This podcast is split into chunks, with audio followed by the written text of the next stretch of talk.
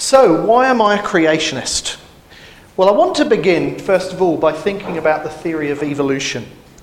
Uh, we've already heard this morning that evolution is one of the great challenges that we face as Christians today. The theory of evolution, essentially, uh, in its broadest uh, terms, says that life arose on the earth by solely natural processes, perhaps four billion years ago, when spon- spontaneously non living chemicals came together to assemble themselves into the first spark of life. And then by wholly natural processes, processes of mutation and selection operating over timescales of hundreds of millions of years, all of the diversity of life that we see around us today has come into existence.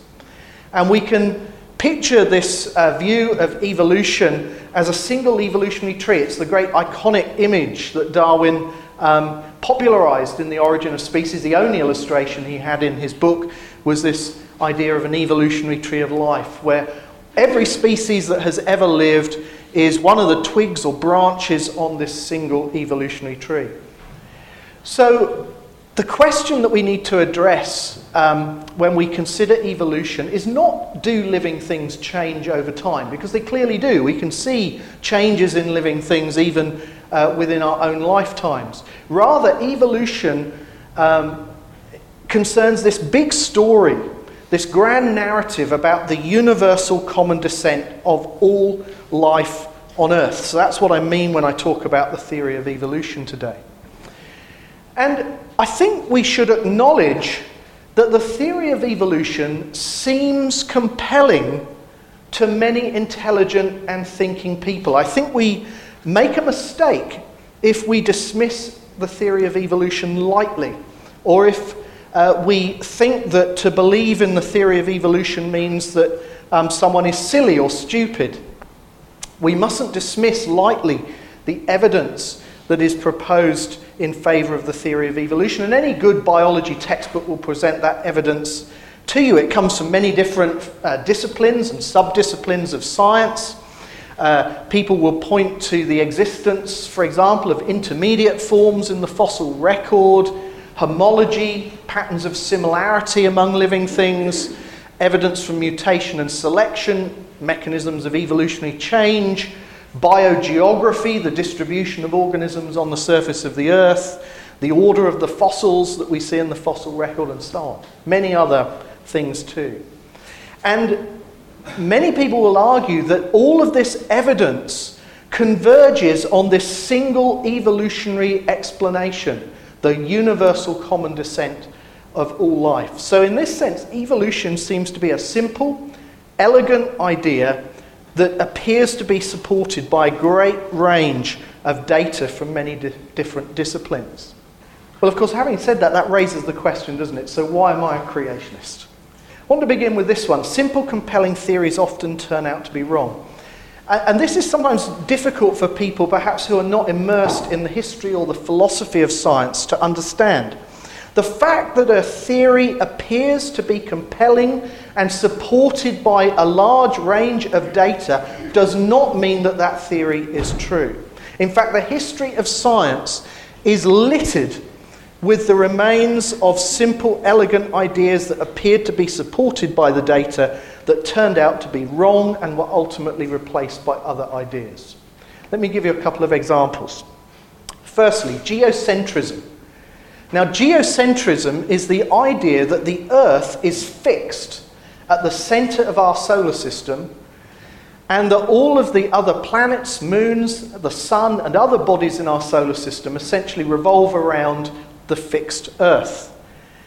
Now, this scientific idea is perhaps, at least in terms of longevity, the most successful scientific idea of all time. It was widely held by virtually every intelligent thinking person in the West for perhaps 1500 years. And for good reason, because the evidence seemed to support it. You only had to go out and use the evidence of your own senses. Look at the motions of the heavens, and you could see that the, the earth was fixed and that the other bodies moved around the earth. And in fact, this was why it took such a long time perhaps 150 years, after people were beginning to propose alternative views of the solar system, Copernicus and Galileo and so on, proposing sun centered views of the solar system. It took a long time for geocentrism to be replaced, displaced in people's minds, because the evidence seemed strongly to support it. But of course, we know that geocentrism is incorrect today. Another idea, this one may seem very uh, strange to our uh, modern way of thinking. Uh, it concerns an idea called preformism. Preformism uh, is an idea about the development of the embryo, the human embryo. And the idea was that the embryo was, in effect, a kind of miniature adult that simply unfolded a bit like an umbrella, sort of opening up during, during development. And again, this was a very popular idea. This was widely held by most naturalists in, in the West because the only alternative explanation was that there was some kind of mystical organizing force that we, that we couldn't understand that assembled the embryo within the body of the mother.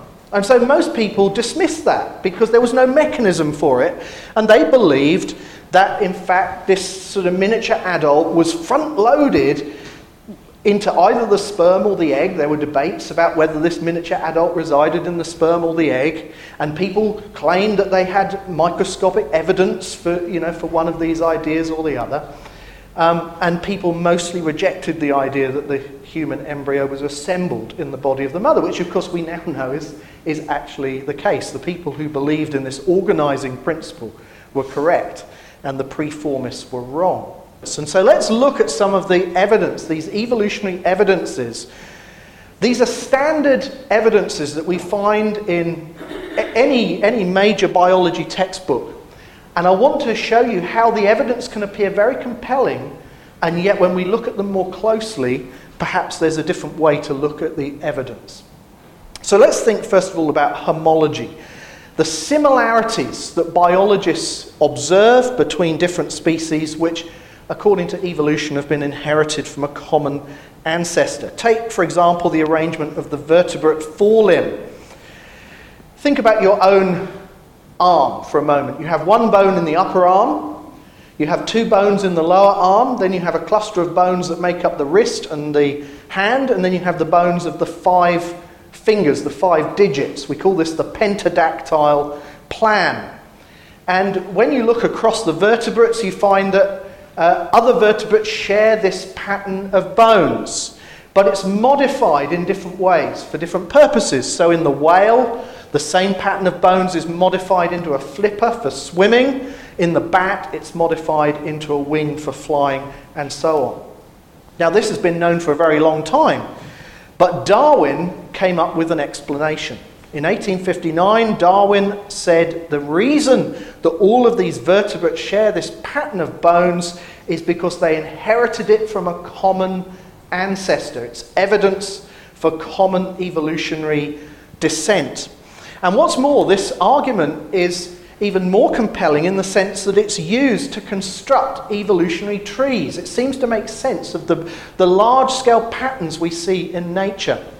So here we have a kind of simple evolutionary tree, an evolutionary branching diagram called a cladogram. And uh, we have a number of organisms here, and here's how evolutionists believe that these groups are related to one another. So the wolf is unique among these organisms in that it alone possesses hair. Okay, none of the other organisms here possess hair. However, you can put the turtle and the wolf together into a group because both of those organisms, the turtle and the wolf, are what we call amniotes. They have the amniotic egg arrangement.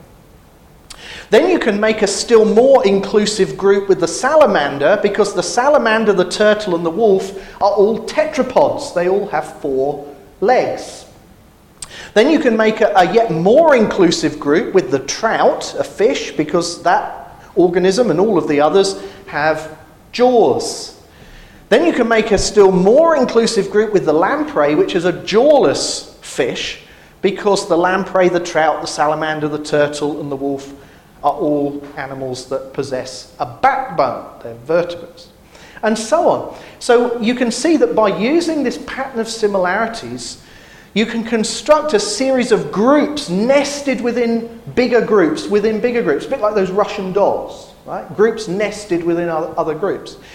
And the evolutionary scientist looks at this and says, well, this, what's the explanation for this? Why are we able to group organisms in this way? It's because of that branching pattern of evolution through time. At some point in history, organisms developed a backbone. All of the ancestors of that organism inherited that characteristic. Then, at some further point, jaws developed, and all of the ancestors of that, uh, sorry, all of the descendants of that group then uh, uh, possess jaws and so on. So, this explains the pattern of similarities that we see. It seems a very compelling argument.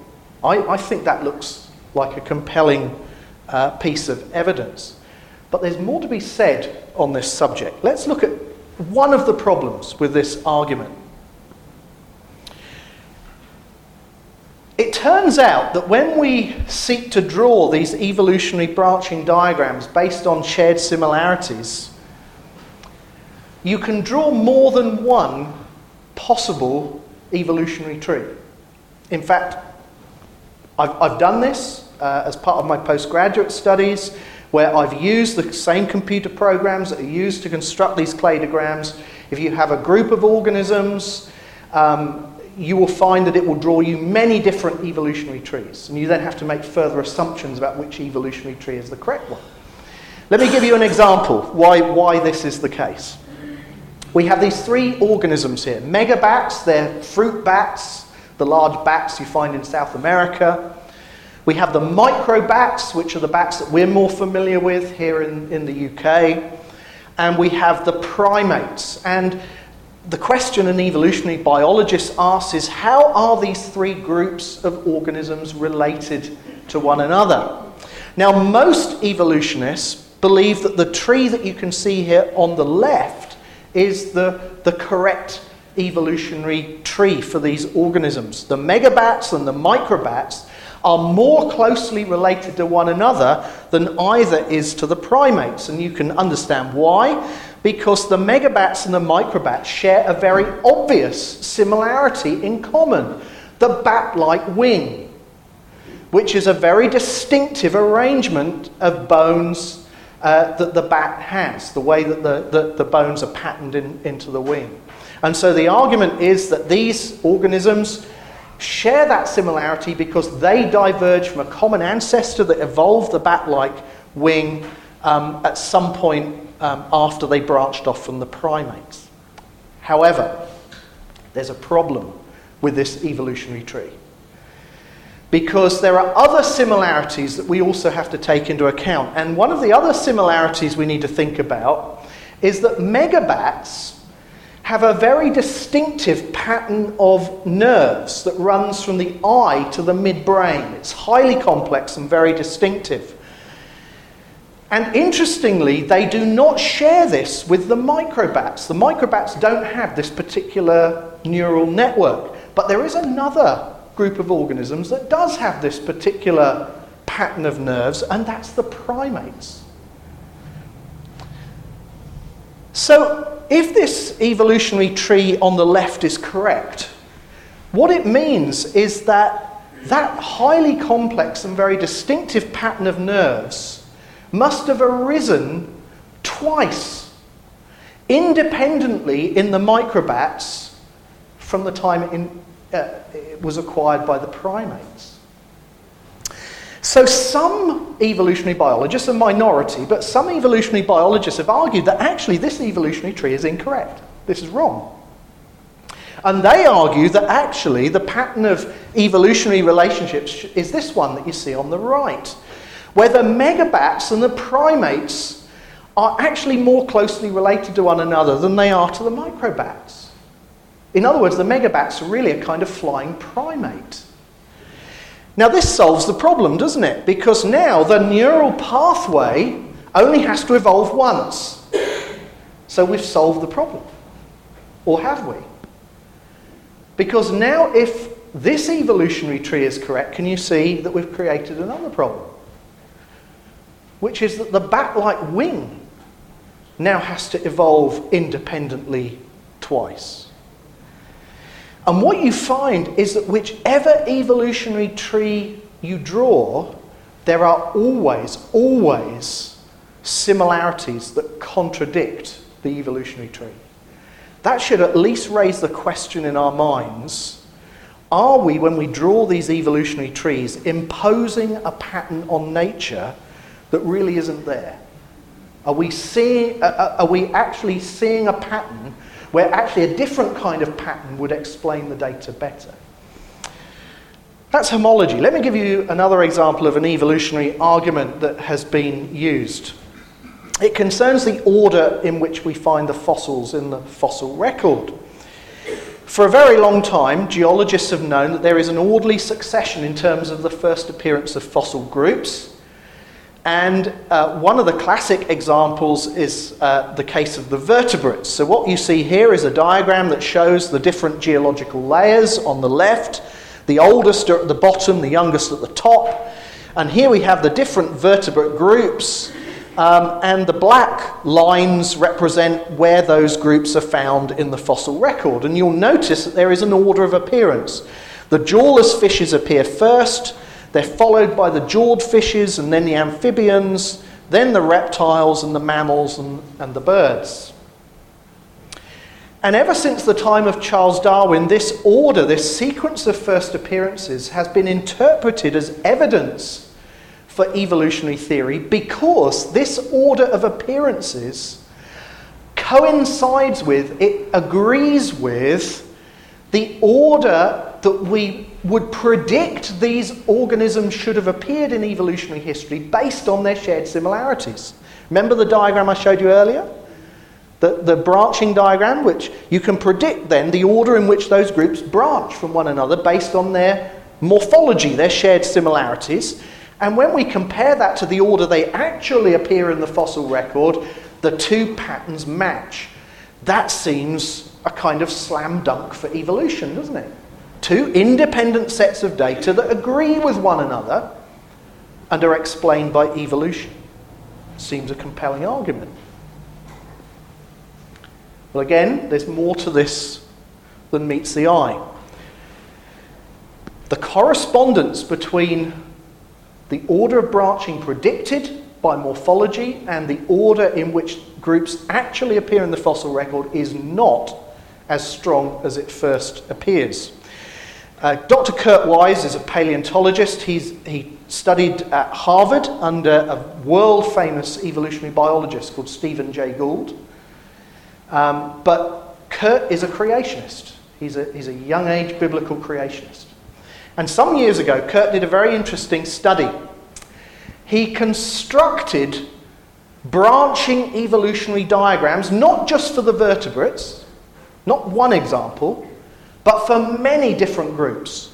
In fact, he constructed evolutionary diagrams for all of the kingdoms and phyla and classes of organisms.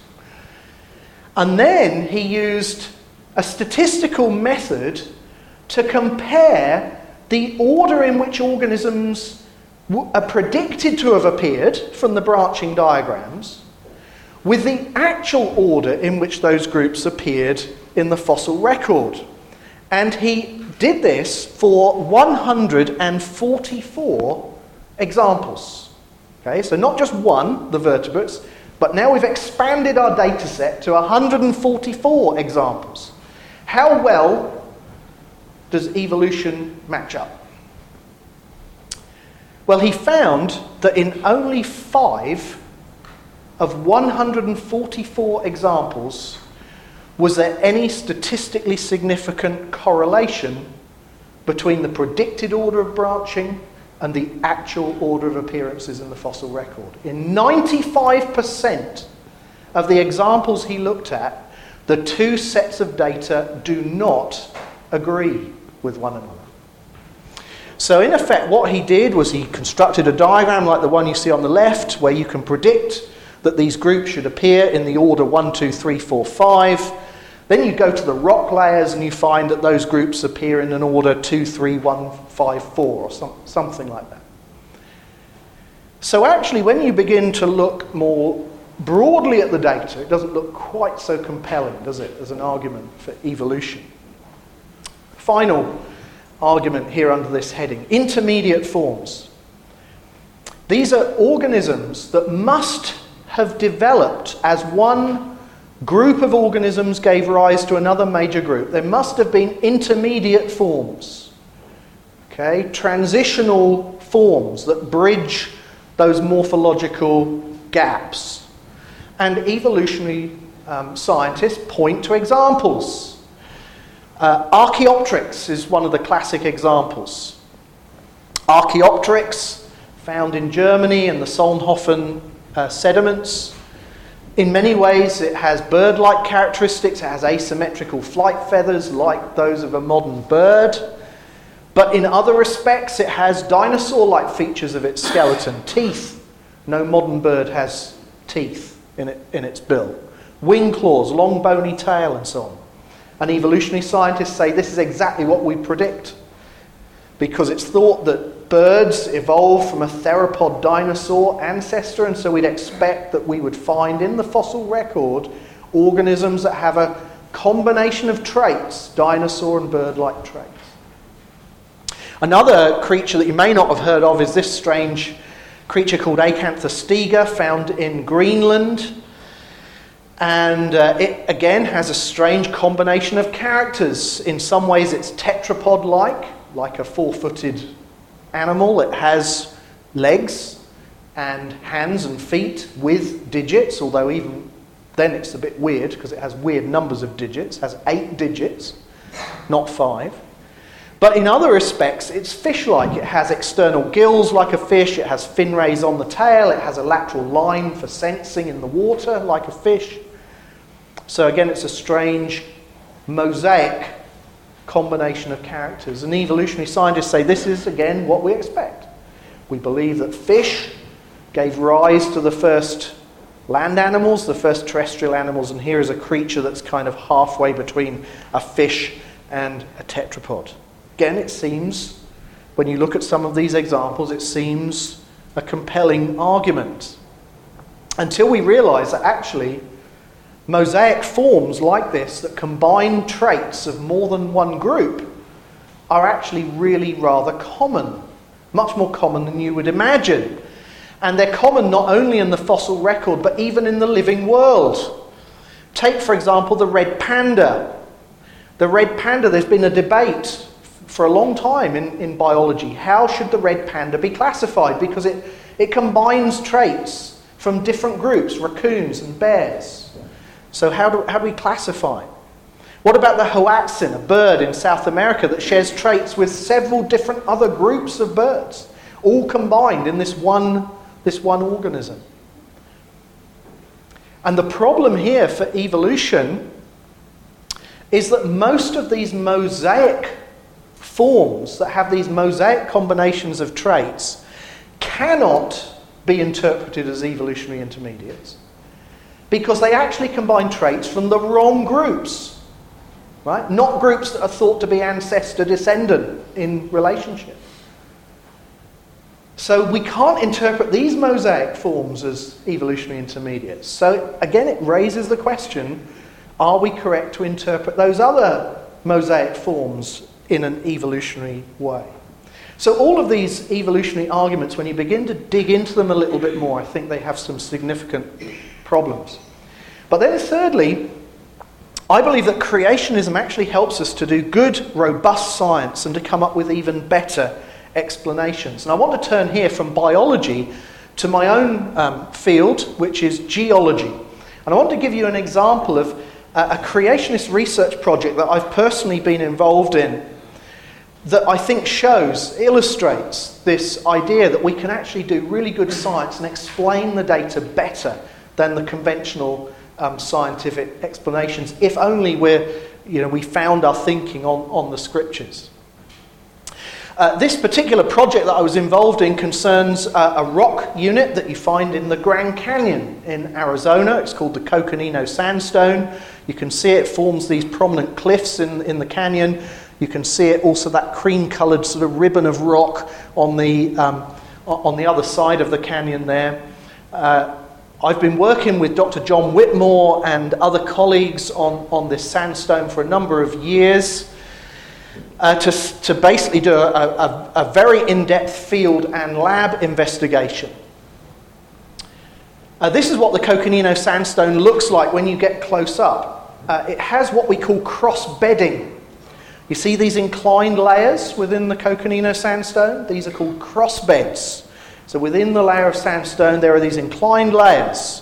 How do those inclined layers form? Well, it's thought that they form by the downcurrent migration of sand dunes. Okay, so the Coconino sandstone is basically fossilized sand dunes.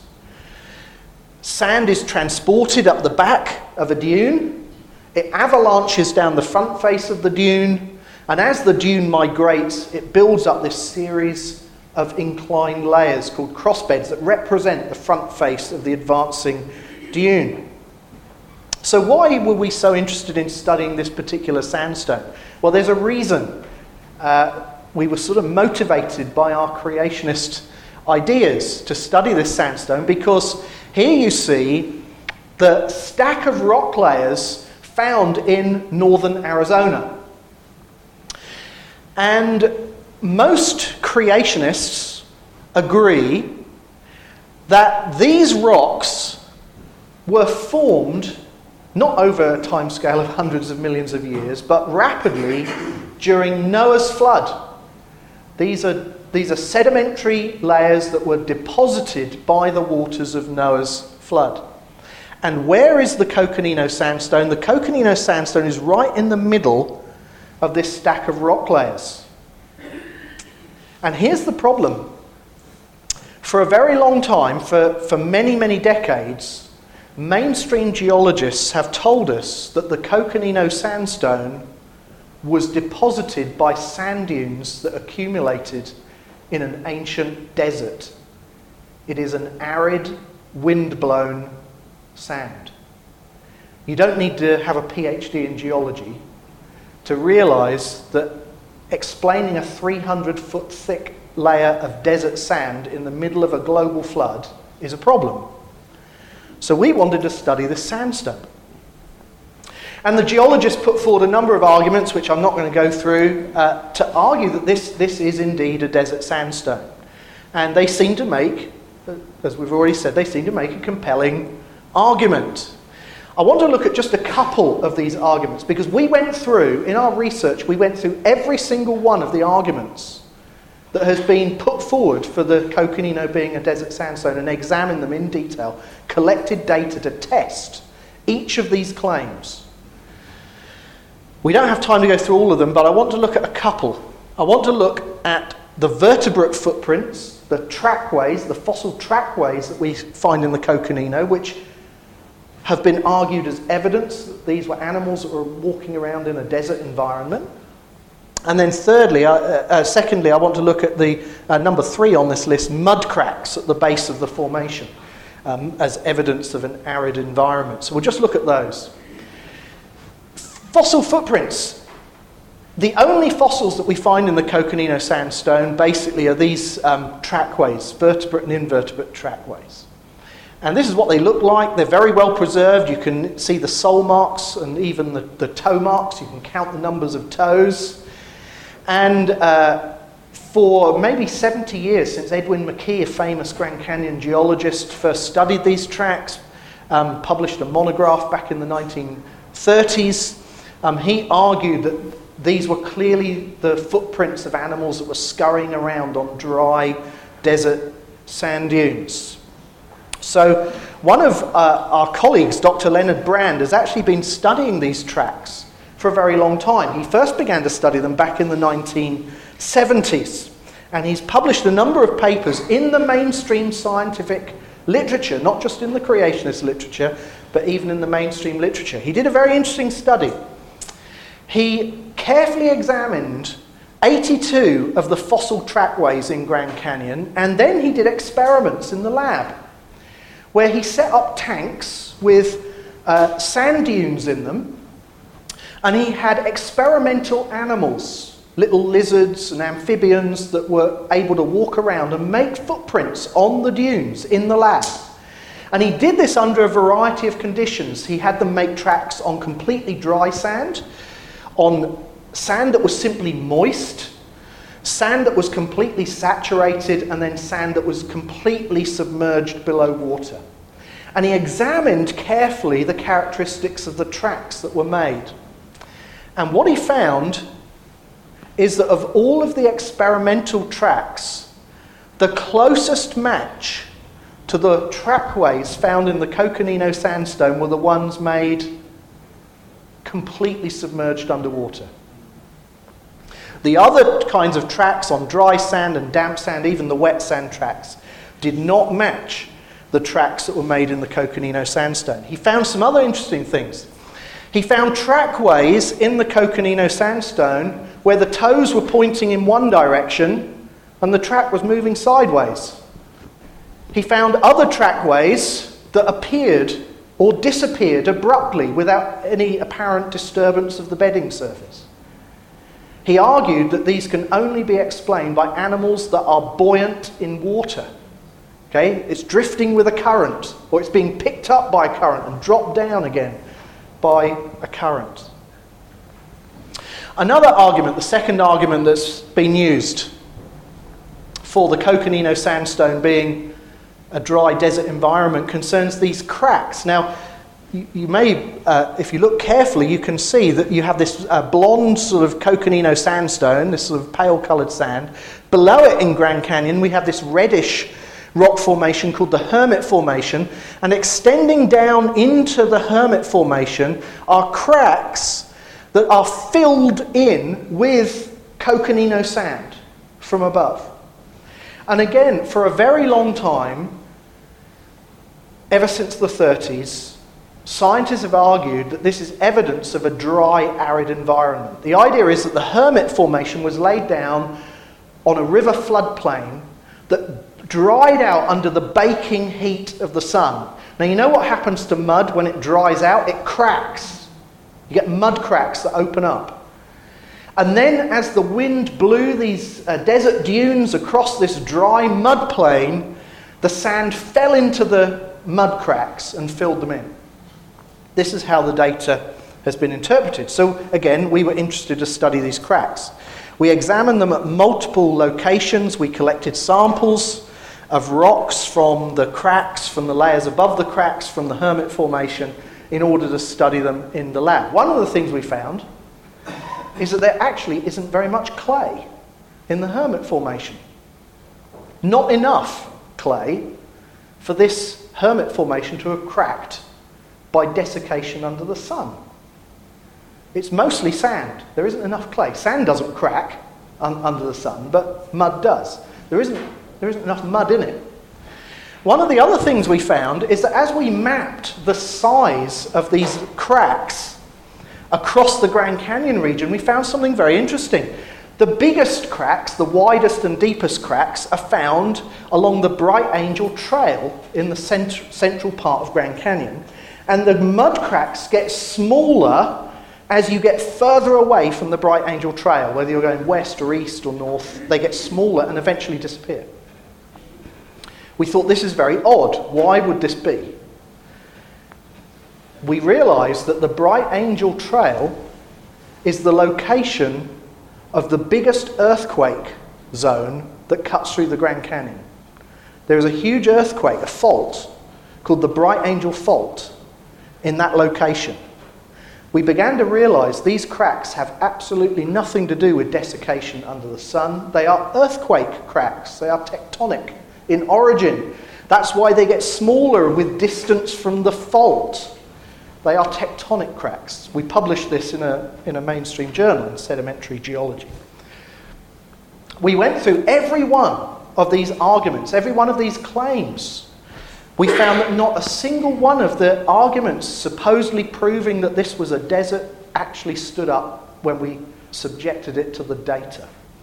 We also made a number of new discoveries that had never been made before in the Coconino sandstone, also, all of which supported the idea that this sandstone was deposited under water. So we actually believe that the Coconino sandstone is good evidence for the global flood. We believe it was laid down as enormous underwater sand dunes called sand waves. We actually can see sand waves in the oceans today, where you have strong currents and a lot of sand. Like here in Long Island Sound, we find these enormous sand waves being deposited. That's an 80 metre long shipwreck for um, scale there. So we can do good science as biblical creationists. We can explain the data that we find. Finally, and very briefly, I believe that creationism is good biblical theology. What is the central message of Christianity? Well, we might sum it up in this very famous, perhaps the most famous verse of the Bible. For God so loved the world that he gave his only begotten Son, that whosoever believeth in him should not perish, but have everlasting life. The Bible teaches that God sent his Son, Jesus Christ, into the world to save sinners. But of course, that begs a question in many people's minds why did Christ have to die on the cross in order to save sinners? And the Bible tells us, doesn't it? It tells us that Christ died on the cross in order to pay the penalty for sin. He himself bore our sins in his own body on the tree. And that's because the penalty for sin is death. That's what the Bible says. The wages of sin is death. And this connection between sin and death is interwoven through the entire biblical narrative. According to the Bible, there was a time in history when there was no death. Death came into the world because of sin. Sin, entered the world through that one man, Adam, and death through sin. But the Bible tells us that death is an enemy. 1 Corinthians 15, verse 26 says, The last enemy that will be destroyed is death. And death is a defeated enemy. Because in his death and resurrection, Christ himself has conquered death. Death was not able to hold him. And because death is defeated, it is temporary. One day, when Christ returns, death will be abolished. God shall wipe away all tears from their eyes, and there shall be no more death. That's what the Bible says. That's the basis of the good news, the hope of the gospel. But think about the evolutionary story. If evolution is true, Death has always been around. Death cannot be regarded as an intruder into the creation, as something unnatural. It is not something that originated with human sin. It has always been around. That's what evolution means. Death has been around for hundreds of millions of years, long before there were people, if evolution is true. You can look at the fossil record and find evidence of sickness and disease, cancerous growths on bones.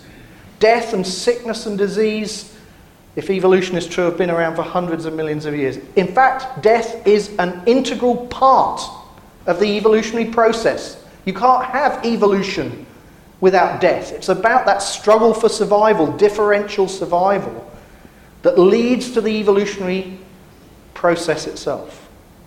So, death, suffering, sickness, disease, in evolutionary terms, are all perfectly natural. They're just part of the package deal. It is there, there is no reason, if you're uh, an evolutionary minded person, to get upset at the idea of death. It's natural, it's just how things are. But I want to suggest that that view of death undermines the whole of the Christian message because it renders Christ's death on the cross for sin utterly inexplicable. If death was present before the fall, the Bible's narrative of redemption does not make sense. Was Christ on the cross defeating an enemy that he himself created in the beginning and called very good? If we accept evolution and try to marry it with Scripture, that in effect is the message we're left with. That's no message at all. And I believe that only creationism is compatible with traditional Christian theology, and it's only that that offers hope to people today. So, that's the end of my address. I believe that creationism provides better scientific explanations than evolution. I believe that it's the only view of origins that's consistent with traditional Christian theology.